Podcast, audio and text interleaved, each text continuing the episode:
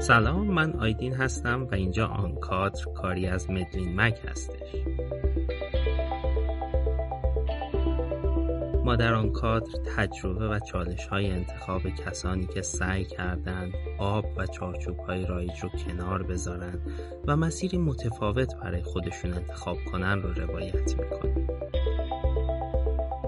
در فصل اول قراره به سراغ تحصیل کرده های رشته های علوم پزشکی بریم. که انتخاب های جسورانه ای کردن و می‌خوایم بفهمیم که چرا و چطوری این انتخاب ها رو انجام دادن برخلاف چیزی که خیلی از ما فکر می‌کنیم تعداد این افراد کم نیست و من این شانس رو داشتم که با تعداد زیادی از اونها آشنا بشم. برای شروع تصمیم گرفتیم که به سراغ جوانترها بریم. کسایی که به تازگی و کمتر از 5 6 سال از فارغ و تحصیلیشون میگذره و این چالش انتخاب رو با همه وجودشون تجربه کردن. امروز 19 شهریور 1399 و ما یازدهمین اپیزود آنکات رو ضبط می‌کنیم. شما این اپیزود رو اواخر شهریور ماه میشنوید. آنکات هر دو هفته یک بار توی مدلی مگ منتشر میشه و شما می‌تونید اون رو توی اپلیکیشن های پادکچری مثل اپل پادکست، گوگل پادکست، کست باکس یا انکر بشنوید و دنبال. بریم سراغ مهمون این اپیزود که دوست عزیز من دکتر فریدون حق دوسته. فریدون پزشکی رو توی دانشگاه علوم پزشکی اصفهان خونده. دبیر کمیته تحقیقات اونجا بوده. الانم دانشجوی PhD بیماری های ایجاد کننده سردرده و توی سیدنی استرالیا زندگی می‌کنه.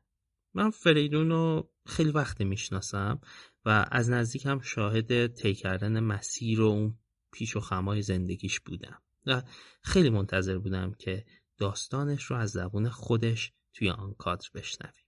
فریدون جان سلام. با آن کادر خوش اومدی. سلام آیدین جان ممنون. دست در نکنه برای این وقتی که می‌ذاری می‌دونم که چقدر سرت شلوغه و واقعا ازت ممنونم که تلاش می‌کنی پادکست این شکلی آماده بکنی و دمت گرمه مرسی ممنون فریدون جان که این فرصت رو به ما دادی. من می‌خوام اول برای ماها کم بیشتر بگی که الان چیکار می‌کنی و روزتو چطوری میگذرونی و اصلا چه خبرها؟ خب همونطور که گفتی من اینجا دانشجوی پی دی هستم.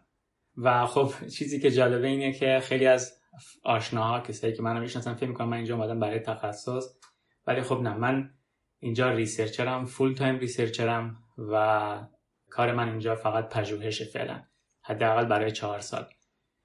field مورد علاقه من سردرد اینجا خصوصا روی میگرن دارم کار می‌کنم و کاری که اینجا انجام میدم طراحی و انجام مطالعات clinical trial کارآزمایی بالینی و systematic review و meta-analysis ه. و خب PhD این شکلیه که تو برای یه پروژه میای ولی بعدش حتی خب اغلب research position این شکلی و بعدش یه دفعه یه عالمه فرصت های دیگه ایجاد میشه پروژه های دیگه و خب مطالعات مختلف. کاری که من می‌کنم اینه که اسم مرکزی که من توش دارم PhD می‌گیرم اسمش The George Institute for Global Health که یه مرکز مستقل ولی affiliation دانشگاه UNSW سیدنی رو داره. و خب من مشغول research هستم اینجا روی میگرن. فریدون چرا PhD رو انتخاب کردی؟ چرا سمت اصلا خود تخصص نرفتی؟ نمی‌تونستی، نمی‌خواستی؟ یا چیز دیگه ای بود؟ و اینکه بعدا الان قراره دنبال تخصص بری؟ این خیلی سوال خوبیه. مخصوصا دیگه گفتی نمی‌تونستی. خیلی جالبه این قضیه. من ممکنه بعضی جایی کم توضیحاتم زیاد بشه ولی خب فکر کنم بعضیاش واقعا برای این پادکست مناسب باشه. من وقتی که از مریوان من اهل مریوان هستم یه شهر کوچیکه توی استان کردستان غرب کشور لب مرز عراق. وقتی از مریوان من پزشکی قبول شدم و اومدم اصفهان هدفم این بود که تخصص و یه آدم یه متخصص خیلی خوب بشه. با این هدف اومدم. بعد همون ترم اول هم من یکی بود به اسم امین مشاهدی که برادرش داشت PhD توی انگلیس بکنم دانشگاه کمبریج بود. و خب من همینجوری داشتیم همیشه در موردش صحبت می‌کردیم چیکار می‌کنه چجوری شد که مثلا رفت و اصلا کم کم با یه داستان جدیدی آشنا شدم. من موقعی که ترمای پایین بودم که مثلا research هم هست research ممکنه خیلی جالب باشه. مثلا با این مفهوم من تازه آشنا شده بودم اونجا. و بعد کم کم دیدم علاقه‌مند شدم به این قضیه و ترم سه بود فکر کنم که رفتم کمیته پژوهش دانشکده پزشکی اونم خودش خیلی داستان داره که مال این پادکست نیست که چی شد که آخرش موفق شدم که یه جوری وارد یکی از پروژه ها بشم و وارد یکی از پروژه های تحقیقاتی کمیته پژوهش دانشکده پزشکی شدم و خب کم کم شروع شد research علاقه به research. ترمای بالاتر که اومدم به یه دلایلی headache و سردرد شروع شد. و بعد آخر پزشکیم واقعا دیگه احساس کردم من واقعا دوست دارم researcher باشم و research کار بکنم. ولی خب همون موقع هم باز داستان این شکلی بود. درسته این یک مسیر متفاوته یعنی خروج از کشور. ولی باز داستان این شکلی بود که تو باید US مثلا امتحان بدی و بری research چون مثلا جای مثل استرالیا که برای research نبود برای کار بود. و خب منم مثل بقیه تصمیم این بود که رزومه خوب داشته باشم امتحان US هم بخونم برم research position آمریکا و بعد تخصص. بعد کم کم که با آدمای بیشتر صحبت کردم بیشتر به این قضیه فکر کردم واقعا دیدم که من خیلی دوست دارم که full time researcher باشم. و این شد که وارد این مسیر شدم مسیر PhD که حالا اونم خودش خیلی داستان طولانی داره. ولی اینی که آیا من واقعا تخصص می‌خوام بخونم یا نه این سوال رو خودم داشتم هنوز هم دارم. من این کنگره هایی که می‌رفتم چند تا کنگره که رفتم خب با آدمای بزرگ field سردرد آشنا شدم. و خب سردرد این شکلیه که یه نسل قدیمی دارن یه نسل جدید و من نسل سوم field سردرد میشم. اون نسل قدیمی خدا هنوز زنده‌ن. و خب مثلا من دیدمشون باهاشون صحبت کردم و بعضیشون منو می‌شناسن. یادمه من رفتم یه کنگره رفتم دوبلین و اونجا با دو تاشون صحبت کردم. یکیشون دو, دو تا از بزرگای field سردرد. یکیشون آمریکاست دکتر لیپتون و یکیشون هم دکتر گودزبیه که انگلیسه. از هر دوشون پرسیدم من نیاز هست تخصص بخونم یا نه. یکیشون اونی که انگلیس بود دکتر گودزبی گفت که به نظر من اگه می‌خوای تو field سردرد آدم معتبری بشی باید بری تخصص هم بخونی نورولوژیست بشی و بعد متخصص سردرد. اونی که آمریکا بود یه حرف جالب زد و خب من هنوز دارم به این حرف فکر می‌کنم. گفت که خوبه که متخصص بشی. ولی به نظرت اون هفت سالی که قراره مثلا تو استرالیا 8 6 7 سال اون 7 8 سالی که قراره بگذرونی که متخصص بشی نمی‌تونی توی research تو یکی از بزرگای research headache بشی و می‌ارزه آیا تو این کارو بکنی یا نه. و خب من واقعا هنوز دارم بهش فکر می‌کنم. چون نگاه کن هدف من اگه حتی تخصص هم بخونم برای اینه که یک researcher بهتری تو field سردرد باشم. نه اینکه clinician این در نهایت من برنامه اینه که full time researcher باشم. حالا اگه لازم شد برای clinical trial ها و اینا مثلا یک کلینیک دانشگاهی هم برم. ولی در نهایت هدف من طبابت برای درآمد نیست. هدف من full time researcher بودنه. و خب باید بهش فکر بکنم. و فعلا برنامه ندارم برای تخصص خوندن. برنامه این هست که اینجا امتحانا رو بدم که با عنوان یک پزشک بتونم حداقل مریض رو ببینم. ولی برنامه این نیست که فعلا تخصص بخونم مگه اینکه احساس کنم واقعا نیاز است. و بدونم میشه کنارش research هم ادامه بدم. چون تخصص که اینجا بهش میگن training خیلی داستان سنگین و سختیه. و فعلا طبق برنامه الان من احتمالش کمه تخصص بخونم. مگه اینکه بدونم نمی‌تونم آدم موفقی تو field خودم باشم اگه تخصص نداشته باشم. خیلی چالش مهم و بزرگیه. ببین اکثرا آدما تخصص رو به چشم هدف نگاه می‌کنن که من برم تخصص بگیرم و کار کنم باهاش. ولی وقتی position ش تبدیل به یک ابزار میشه برای یک چیز دیگه تو دیگه ملاکات تغییر می‌کنه. ببین بین حرفات این کلمه full-time researcher ی که میگی من الان برام سوال پیش اومده که این پژوهشگر شدنه این full-time researcher شدن تو اون چشم اندازه تو چه شکلیه؟ دقیقا می‌خوای به چی برسی؟ اون تصویری که تو ذهنت هست رو یه مقدار برامون توضیح میدی برامون ملموس تر بشه؟ بذار من اینجوری این رو برات بگم. همون سه تا نسلی که بهت گفتم نسل اول که ما بهش میگیم نسل واقعا اینا اعجوبه های سردردن. اینا کسایی که triptan ها رو اصلا وارد بازی میگرن کردن. اینا کسایی که تقسیم بندی سردرد رو نوشتن. چون می‌دونی سردرد مثل دیابت دیگه نیست که یه آزمایش خون بدی مشخص شه دیابت داری یا نه. سر درد کرایتریای تشخیصی داره. مثلا میگن میگرین میگرین از 5 تا اگه مثلا فلان و فلان و فلان داشت تو میگرین داری. بعد اینا کسانی که این رو نوشتن.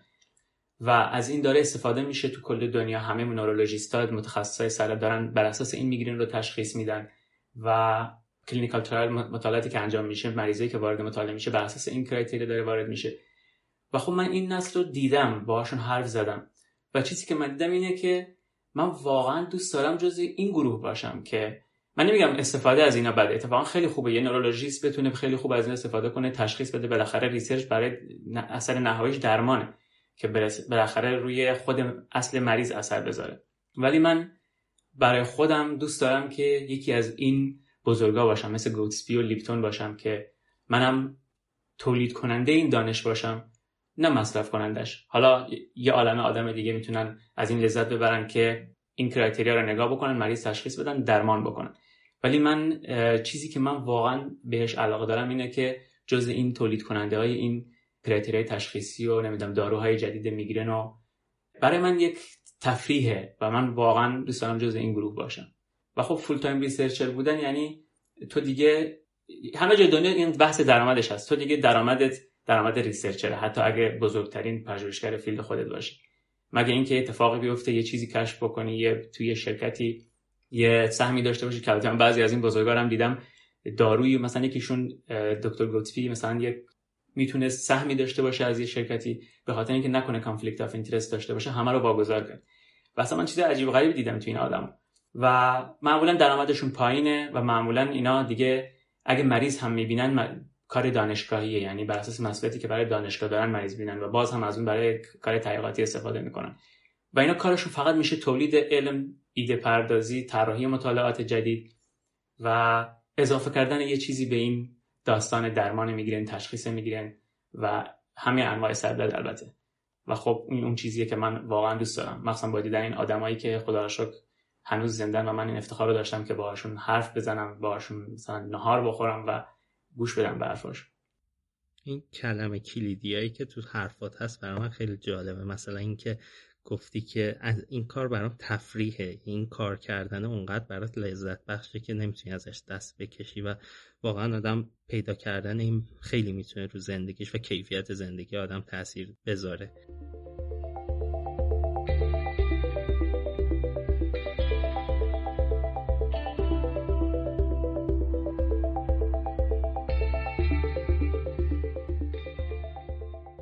خب مرسی که این چشماندازت خیلی جالبه ولی من می‌خوام بیام بحث کنم و برگردم به گذشته. من می‌دونم که این داستانی که تو به این چشماندازه برسی و مسیری که طی کردی داستان جالبیه و دوست دارم با جزئیات برام بالا پاییناش رو بگی که مخاطبای آنکادر همون اتفاقاتی که برات افتاده رو بدونن. راستش بخوای من احساس می‌کنم همه مزه این پادکست به این تیکش باشه. و اینکه اگه دیدی من خیلی دارم دیگه حرف می‌زنم اصلی بهم اختار بده. ولی خیلی حرفا هست برای گفتن. من برات گفتم اون قسمتی رو که خب فهمیدم که من به research علاقه مندم و البته خب هنوز مسیرم کامل مشخص نبود که دقیقا چه اتفاقی قرار بیفته. موقع فارغ‌التحصیلی خب قرار بود من بتونم سربازیم دانشگاه باشه. همون روز که فارغ‌التحصیل شدم من برگه اعزام رو پر کردم و فرستادم.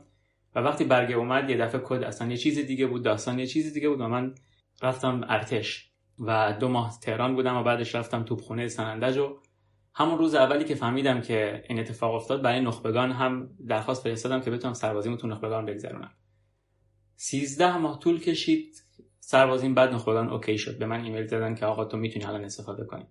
بعد برای من این چالش پیش اومده بود که خب الان من هشت ماه دیگه اینجا بمونم تموم میشه که خب یکم شرایط پادگان خوب نبود. برای همه این شکلی داستانایی داشت و از اون ور گفتن آقا تو ده ماه باید مقاله بنویسی و تو دیگه مدرک سربازی تو می‌گیری ولی اون قبلیش دیگه در نظر گرفته نمیشه. خیلی فکر کردم سبک سنگین کردم و بالاخره انصراف دادم و رفتم نخبگان این انصراف من برابر بود با یه عالم مشکلات دیگه تو سربازی. و اصلا طول کشید تا از پادگان اومدم بیرون نخبگان ثبت نام شدم. بعد اون طرف این دوتا به هم وصل نمی شدن یادمه بعدش که رفتم اون طرف قانون عوض شد شد 14 ماه اون ده ماه. و مثلا من گفتن که تو باید بیا آموزشی تو اثبات بکنی. حالا میگم چرا اینا مهمه؟ چون اینا همشون مشکلاتی بود که برای من پیش اومد و طول کشید مسیر من. به من گفتم باید آموزشی تو مثلا اثبات بکنی ولی من نمی‌تونستم اثبات بکنم. می‌رفتم پادگان نامه نمی‌تونستم بیارم. این دوتا به هم وصل نمی‌شدن. برگه ها گم بود. حتی یادم برگشتم نخبگان گفتم آقا من نمی‌تونم. دو ماه دارم تلاش می‌کنم نمی‌تونم برگه اثبات کنم. میشه یه بار دیگه منو بفرستید آموزشی؟ بعد گفتن نه کد خوردی غیر ممکنه باید اثباتش کنی. و من چهار ماه سه چهار ماه فقط شنبه ها می‌رفتم تهران مشغول اثبات این قضیه آموزشی بودم. و بعد یه عالم مشکلات دیگه. خلاصه سربازی من 29 ماه طول کشید. سر مشکلاتی که من سر سربازی داشتم دیگه اون موقع فقط زبان خوندم و هیچ کار دیگه نکردم. یعنی نرفتم US بخونم که مثلا تو ذهنم بود یا درس بخونم. و دورا دور research هم ادامه دادم خیلی کم و سربازی تموم کردم.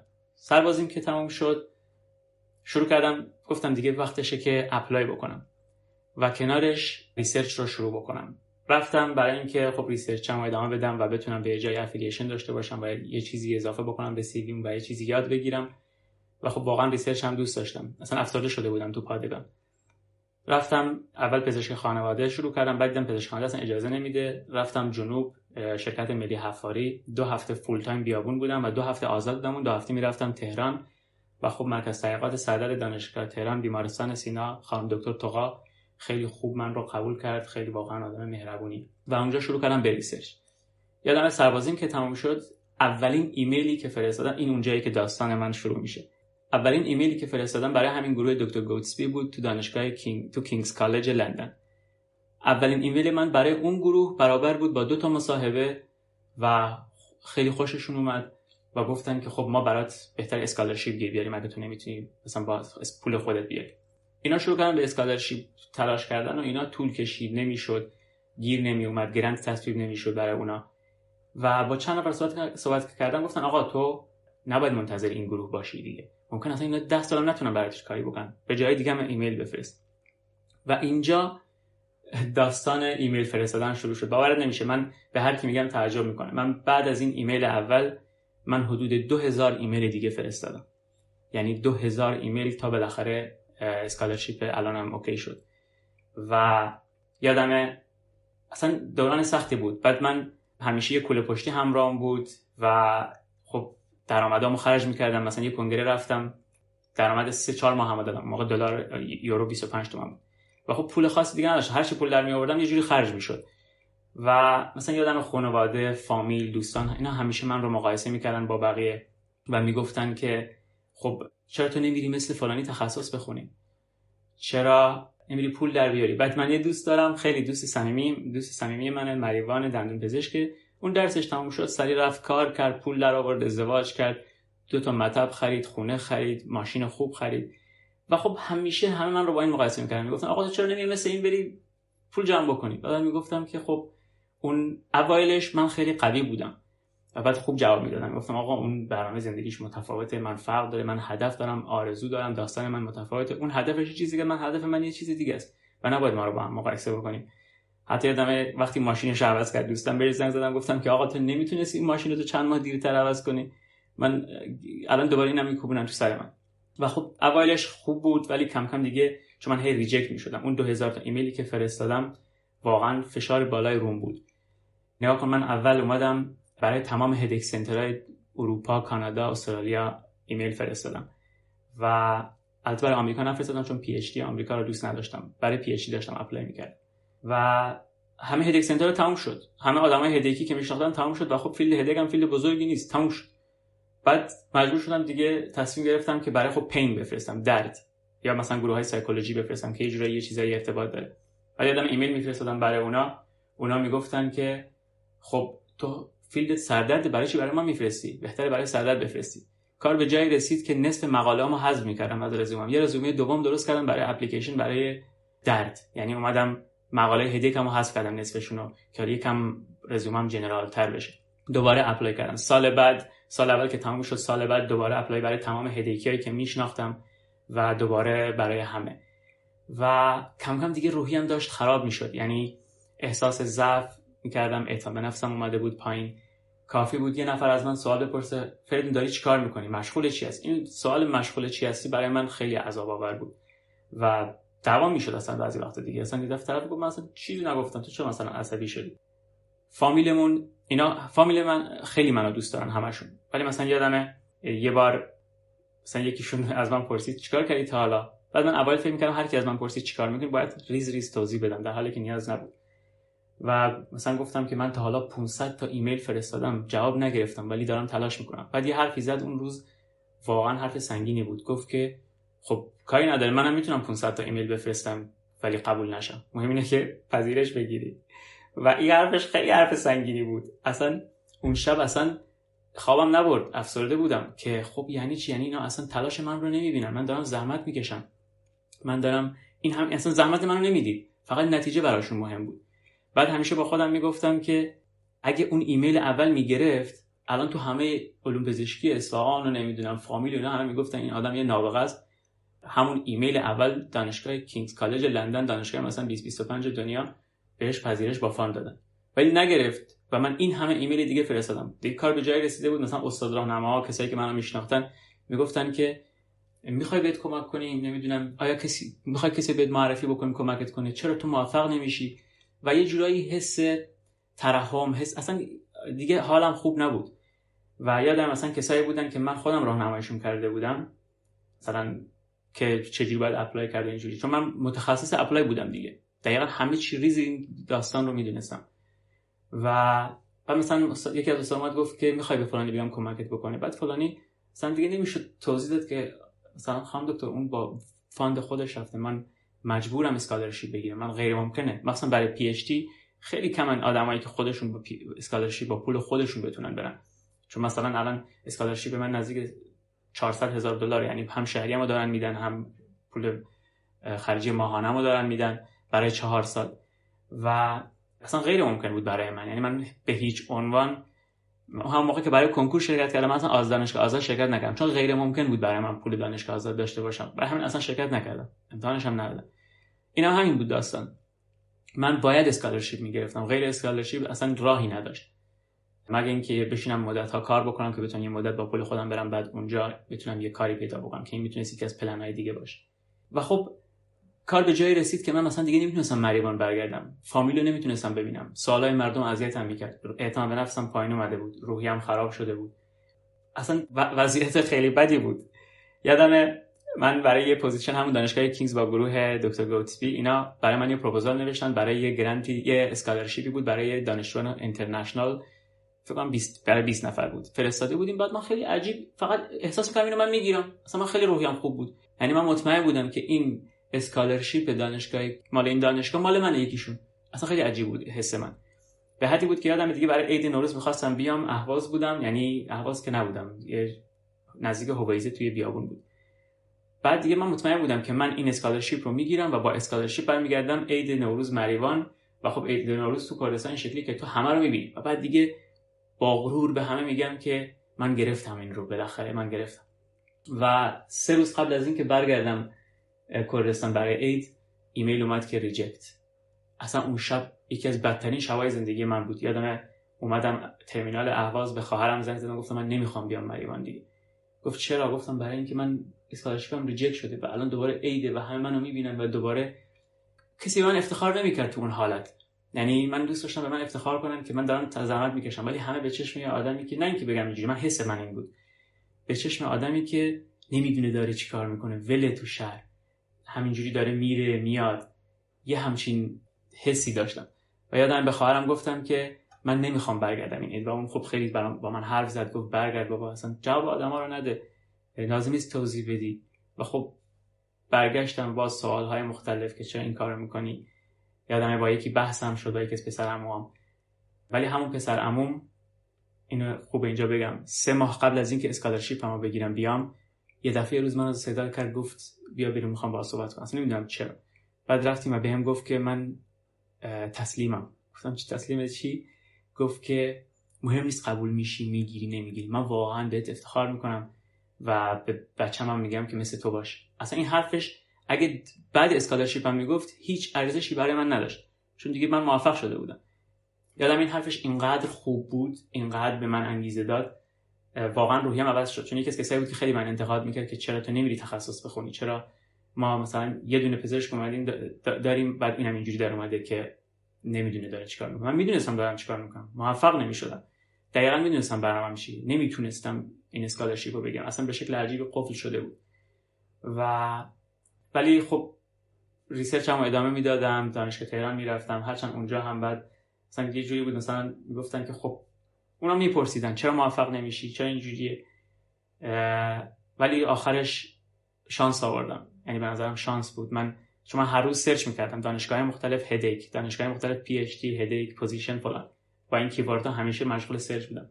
یادم خونه یکی از بچه ها بودم یهو دیدم یه position هست میگه که ما می‌خوایم headache رو اثر فشار خون رو بر headache بررسی بکنیم. یه گروه cardiovascular بود که اصلا field headache و نورولوژیست هم نبودن. ولی یادم خونه یکی از بچه بودم احسان امینی بهش گفتم احسان این انگار این position رو برای من درست کردن یه جوریه برای چی باید یه cardiovascular قلب عروق بیان رو سردرد کار بکنن؟ این مال من بعد همون شب خونه اونا فرستادم apply کردم برای اون position. و یه دفعه منو زنگ زدن برای ایمیل زدن برای مصاحبه و مصاحبه کردم و یه دفعه scholarship okay شد الان اینجام و واقعا هرچی فکر کنم این position دقیقا همون چیزی بود که من تو دو سال دنبالش بودم. و خب خیلی جای خوبیه گروه خوبیه گروه عالیه. در مورد اون مصاحبه من بهت بگم برای این گروه. به من گفتن که من اهواز بودم اینترنت هیچی نداشتم. بعد به من یهو ایمیل زدن می‌رفتم اتاق رئیس دستگاهمون ایمیلمو چک می‌کردم. رئیس دستگاه یعنی اون جایی که من کار می‌کنم دستگاه حفاریه که یه اتاق رئیس داره که به اینترنت وصله. بقیه جای اینترنت نداشت. اصلا گوشیمون هم خط نمیده رفتم اونجا یه دفعه یه ایمیل اومده نوشته که ما می‌خوایم باهات مصاحبه بکنیم. وقت داری؟ بعد من جواب ایمیلشون رو دادم من اینترنت ندارم. اگه ضروری میشه عقب انداخت. هفته بعد اگه نه مرخصی می‌گیرم برمیگردم شهر بزرگ. و گفتم خب پس ایمیل نداره بیاد زنگ می‌زنیم. دیگه نشد بهشون بگم که تلفنم ندارم. و خب رفتم. اونجا دما 50 درجه بود بیابون بود. گفتن ساعت 11 تا 12 نیم ظهر به یعنی برای ما می‌شد 11 تا 12 نیم ظهر به زنگ می‌زنیم. بعد من رفتم یه بشکه آب با خودم بردم و کلاه و همه چی رفتم. تنها جایی که آنتن می‌داد بین دو تا دست کانکس بود که زیر آفتاب بود تون گرما. و من یادم ساعت 11 تا 12 و ربع اونجا وایستادم تا بالاخره من زنگ زدن و خب 20 دقیقه مصاحبه بود. و خب الان با هر دو تاشون دوستمونه که به من زنگ زدن.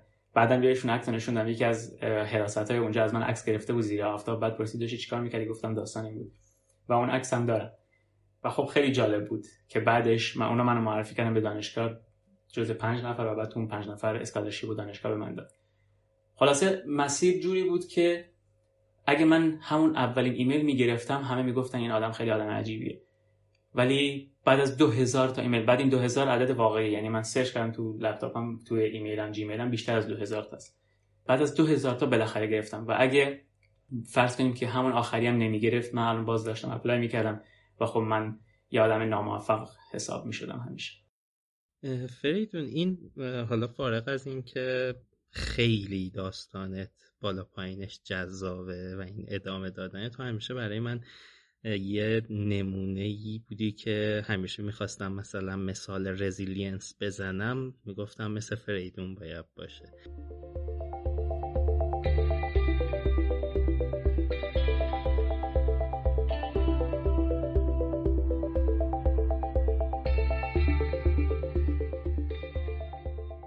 این تاباوری و ادامه دادن برای اینکه به این هدفت برسی چطوریه؟ ببین من حالا این نمونه ای که الان گفتی من چیزای دیگه هم ازت دیدم که حالا چون فرصتش نیست بحثش رو نمی کنیم اپلای کردن مقاله و از اینجور چیزها.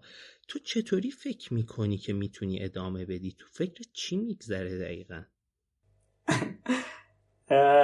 نه این این سوال رو جواب بدم. من یادم اون موقعی که هی داشتم ایمیل می‌زدم reject می‌شدم کار به جایی رسیده بود که می‌دونستم دیگه دارم تسلیم میشم. بعد شروع کردم هر شب نیم ساعت من کتابای مثلا انگیزشی می‌خونم از کتابای برایان تریسی و آنتونی رابینز و نمی‌دونم فلان و فلان.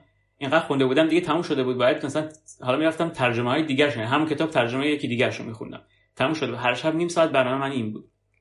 همه این کتاب البته یه چیز خیلی خوب می‌گفتن.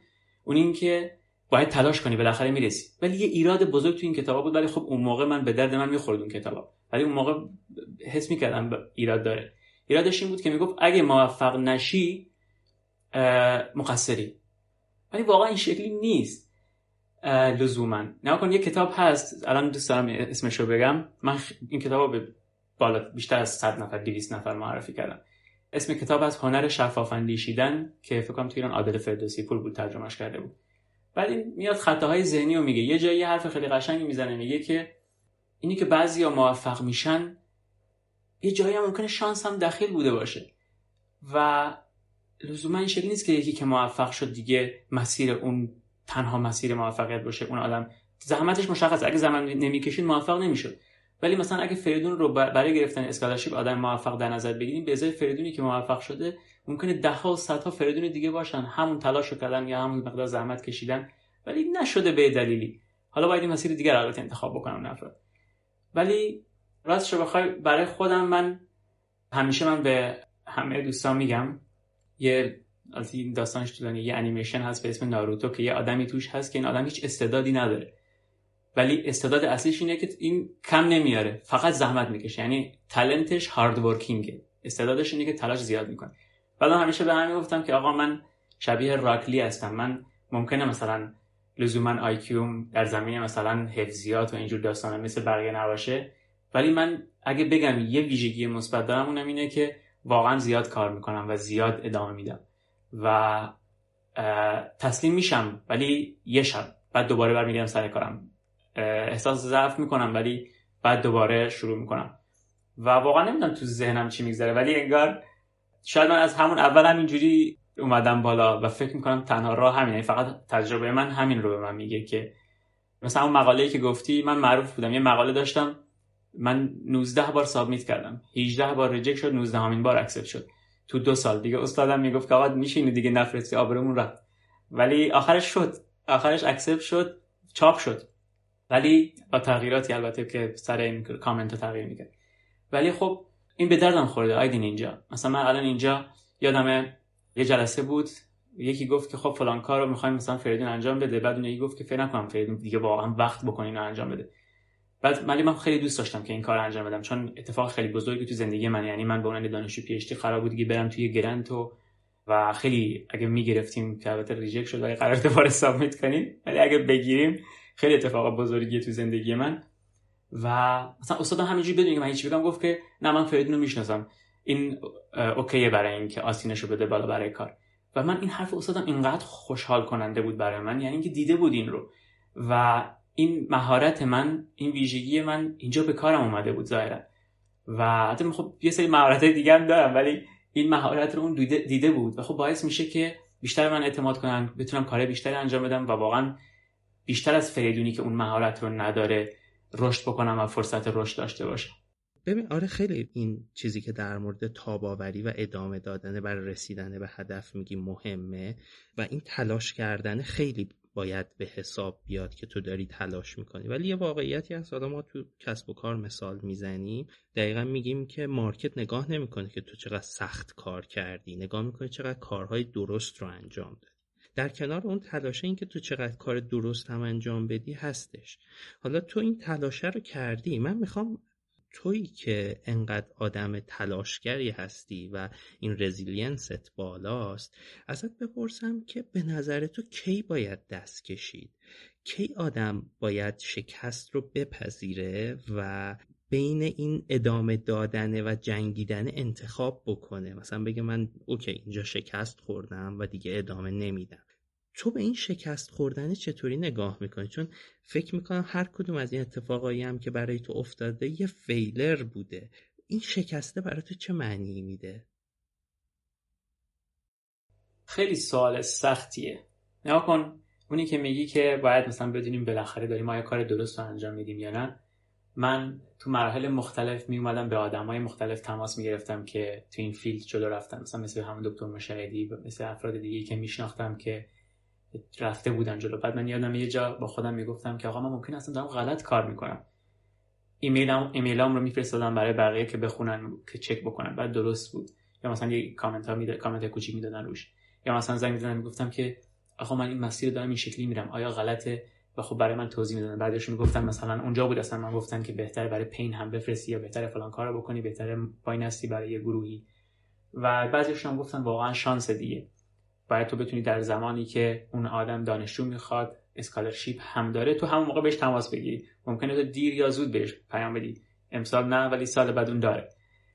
و خیلی جا من مجبور می‌شدم سوال بپرسم. من یادم یه جایی یه position مثلا جور شده بود بعد از اینکه مثلا آدم سال دوم بود بعد از یک سال و دو سه ماه تلاش. این position دو سالش هنگ کنگ بود دو سالش ساسکس انگلیس بود fund کامل بود ولی موضوع موضوع بدی بود. یعنی موضوع خیلی molecular بود در مورد pain بود و من واقعا خوش خوشحال نبودم با اون موضوع. بعد یادمه با ده نفر 15 نفر صحبت کردم من چیکار کنم؟ برم این رو بالاخره fund گرفتم یا چیکار کنم؟ بعد در نهایت همشون گفتن بهتره که بعضیشون گفتن برو چون دیگه اوضاع خرابه و برو و سریع خروج کن. ولی اغلب گفتن که لذت نمی‌بری. و من یادم اون شب بعد از یه عالمه فکر کردن ایمیل زدم به اون دوتا استاد گفتم که من احساس می‌کنم برای این position مناسب نیستم و اون شب همش استرس داشتم که من یه روز در آینده ممکنه پشیمون بشم. خب این یه ریسک بود دیگه من این کار انجام دادم. و می‌تونست بعدا این یک شکست بزرگ باشه. من هیچی موفق نشم و این position رو از دست دادم. بعد یادم بهشون که ایمیل دادم. خیلی با خوشحالی بهم جواب دادن و گفتن آفرین که مثلا داری میگی نمی‌تونی و reject می‌کنی. و بعد من دوباره advertisement شون رو دوباره فرستادم رو سایت. و چون اصلا position مال من نبود واقعا. و راستش خیلی سوال سختیه. نگاه کن من اگه این position رو نمی‌گرفتم الان که این position رو گرفتم آدمی هم که می‌تونم حرف بزنم. مثلا بگم که بله آدم باید این کارو بکنه اون کارو بکنه موفقیت این شکلیه. ولی اگه مثلا این position شانسی جور نمی‌شد من همیشه ممکن بود همه بگن بهم که تو اشتباه رفتی بلد نبودی و باید این کارو می‌کردی باید اون کارو می‌کردی. و خب واقعا این مسئله هست که همه به نتیجه نگاه می‌کنن و نتیجه خیلی مهمه. من خودم شخصا الان اگه مثلا از اطرافیانم بچه ها کسی مثلا خواهرزاده‌ام میگن من دارم یکی از خواهرزاده‌ام مثلا گفت من دارم میرم مسابقات کارات. من خیلی خوشحال شدم خیلی تشویقش کردم ولی دیگه داشت نپرسیدم چی شد نتیجه. احساس می‌کردم نباید بپرسم. همین که رفته زحمت کشیده کافی حالا اگه نتیجه می‌گرفت خب دو تا آفرین داشت. ولی نگرفته باز آفرین داد. و راستش بخوای این شکسته من واقعا نمی‌دونم کجا من می‌دونستم که هدفم مشخصه. یعنی هدفم رو می‌دونستم. ممکن بود دیگه برای PhD apply نکنم یا برای PhD دانشگاه دیگه مثلا برم برای PhD چین و نمی‌دونم یه مرکز سردردم بود تو چین. یا مثلا برم PhD یه جای دیگه. یا بیخیالشم کلا برم research position برای مثلا آمریکا یا جای یا جای دیگه. یا اینکه بشینم دو سال کار بکنم سه سال کار بکنم پول در بیارم که بتونم 6 ماه یا یه سال توی مثلا همون دانشگاه کینگز ادامه بدم تا اینکه اونجا بشه یه scholarship گیر ممکن بود از این کارا بکنم. ولی می‌دونستم که باید من یه جوری این research رو برم. احساس خوب خوشحال بودن نداشتم. و واقعا کی باید من تسلیم می شدم یادم اون موقع از من می‌پرسم می‌گفتم خب پس تا کی می‌خوای ایمیل بفرستی؟ بالاخره یه زمان باید تعیین کنی. بعضی مثلا به من می‌گفتن سه سال تعیین کن موفق نشدی اینجا تخصص امتحان بده. و خب تصمیم می‌گرفتم این کارو بکنم ولی خیلی ترسناک و وحشتناک بود. و راستش بخوام من فقط می‌تونم بگم ما هم فقط تجربه هامون رو میگیم. ما حرفی برای گفتن بیشتر از تجربه هامون نداریم. من فقط می‌تونم بگم که خوشحالم که OK شد چون من نمی‌دونم اگه OK نمی‌شد به سه سال می‌رسید واقعا چیکار می‌کردم. اتفاقا منم این رو زیاد شنیدم که به هم می‌گفتن که این کاری که داری می‌کنی خب بالاخره تا کی می‌خوای این رو اینطوری ادامه بدی؟ یه deadline ی مشخص کن اگه تا اون موقع نشد دیگه عوضش ولی من فکر می‌کنم یه حسی هست که به تو میگه که باش ادامه بده می‌رسی و نمی‌دونم دقیقا همین چیزی که تو میگی نمیشه خیلی توصیفش کرد و انتخاب کردن خیلی سخته این مرز این که آدم بفهمه که آقا این مسیر دیگه ادامه دادنش درست نیست یا نه من هنوز باید ادامه بدم. من هم هنوز نتونستم واقعا یه تعریف خوبی براش پیدا کنم.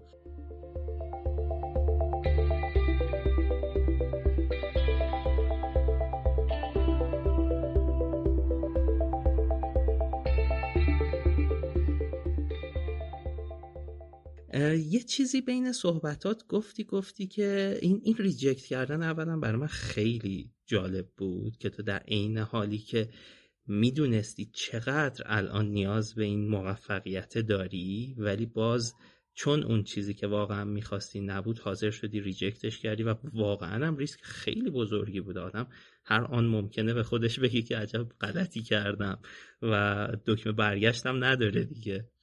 به من میگه مهمترین ریسکایی که کردی چی بوده توی این مسیری که اومدی و الان اینجایی که هستی؟ شاید یکی از ریسکای بزرگ همون ریسکی بود که اون position رو reject کردم. بهشون ایمیل زدم که نمی‌تونم. یعنی احساس می‌کنم لذت نمی‌برم. چون برای من وقتی ایمیل فرست مقاله هاشون فرستادن وقتی میخوندم اصلا می‌خواستم گریه کنم. انقدر مقاله اونی نبود که من دوست داشتم. خیلی molecular بود. و باید خیلی چیزای مولکولی یاد می‌گرفتم. ولی به صورت کلی ریسکی که من می‌تونم بگم انجام دادم شاید این بود که من هیچ اصلا برای تخصص دیگه من هرگز اصلا به تخصص همون دوران دانشجو به تخصص ایران فکر نکردم. من هرگز برای تخصص نخوندم و حتی دیگه اون بعد سربازی من برای USMLE هم نخوندم و فقط داشتم من دو سه سال فقط برای PhD apply می‌کردم. و خب خیلی منو میترسودن از این قضیه. می‌گفتن که مثلا بعضی گفتن خب بیا کنار این برای اینم بخون. ولی من این کارو نکردم و کامل تمرکزم رو research بود و apply کردن. و خب شاید می‌تونم بگم که این یکی از بزرگترین ریسکایی بود که مردم می‌گفتن به من که این کارت اشتباهه. که مثلا اگه موفق نمی‌شدم خب الان اونم نداشتم هیچ نداشتم. باید دوباره همه زمانم رفته بود. شاید ریسک اصلی من زمان بود که رو زمان خیلی قمار کردم فکر کنم. مرسی. از این حالا به حال قمار جواب داده و فکر می‌کنم جواب دادنش هم یه فرمول خیلی منطقی داره. اونم این که exposure ت رو به حد اکثر ممکن رسوندی تا بالاخره این واکنشه که بهش میگیم شانس اتفاق بیفته. من می‌خوام یکم حالا توصیه و نصیحتمون بکنی. فریدون به بچه هایی که اونا دارن فکر می‌کنن که دنبال هدف پژوهشگر شدن باشن یا دنبال این هستن که برن PhD بگیرن حالا داخل خارج و اینها. تو چه توصیه ای داری؟ من اگه اجازه بدی اول در مورد همون قضیه حد اکثری تلاش حد اکثری یه چیزی بگم الان یادم افتاد.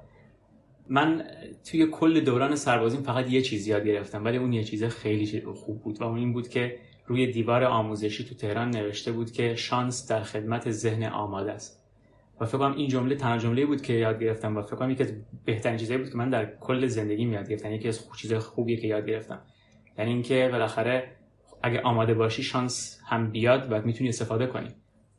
و این شینوبی های این سامورایی های رزمیکارای مثلا قدیم معتقد بودن می‌گفتن وقتی حریفت خیلی قویه و نمی‌تونی با قدرت خودت شکستش بدی با افزایش تعداد نیرو شکستش بده. و بعدا همیشه این حرف تو ذهنم بود. و وقتی ایمیل میفرستم می‌گفتم نه من حریفم قویه و باید تعداد ایمیل بیشتری بفرستم. این در مورد اون چیزی که از یادم افتاد دوست داشتم بگم. برای بچه های پی دی کسایی که می‌خوان پی اچ دی بخونن.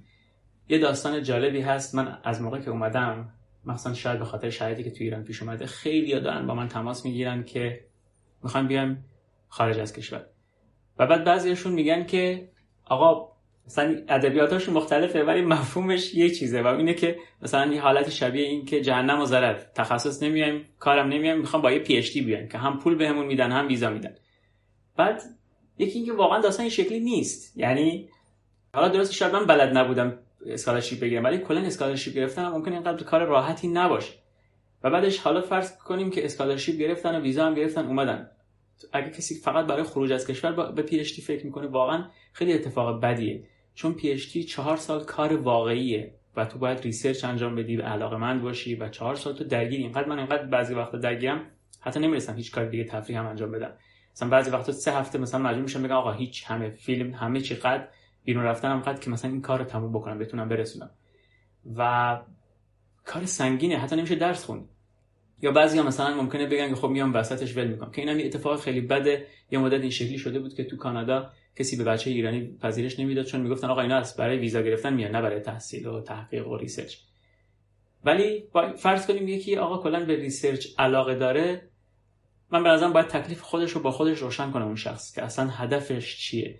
مثلا به فرض یکی می‌خواد PhD بیاد استرالیا و, و در نهایت نمی‌خواد researcher باشه برای چی بیاد PhD یعنی اگه می‌خواد در نهایت تخصص بخونه اینجا. ممکن این PhD کمکش بکنه برای اینکه position بهتری بگیره یه جایی. ولی واقعا این چهار سال نمیارزه که تو بیای پی اچ دی انجام بدی. پی اچ دی بگیری. من چون دوست داشتم researcher باشم دوست داشتم دوست دارم researcher بمونم و خب می‌خواستم یه degree خوب از یه دانشگاه خوب داشته باشم و متدولوژیش رو درست حسابی یاد بگیرم.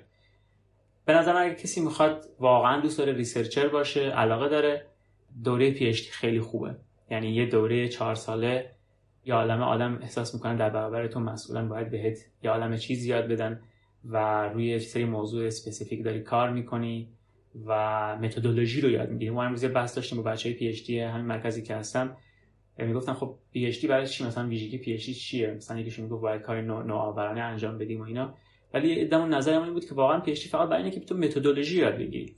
من خیلی research مهارت research خوبی تو ایران کسب کردم ولی می‌خواستم از بهترینا یاد بگیرم. من استاد من یکی از واقعا بهترین researcher های دنیاست تو field خودش field global health و public health و خب اصلا اینجا وقت دارم ازش متدولوژی رو مثلا یاد می‌گیرم خیلی اصلا کیف می‌کنم.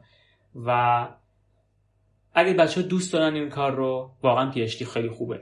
ولی باید مثل من دوست داشته باشن. من اصلا با خوشحالی میرم. دوست دارم با استادم جلسه دارم بچه ها میگن که مثلا در مورد اینکه آیا به پی علاقه دارید یا به کار علاقه دارید وقتی تو همین مرکز خودمون سوال می‌پرسن میگن از فریدون نپرسید. مثلا هم سالش دوست داره هم کارش دوست داره. من واقعا هر همه چی اینجا دوست دارم.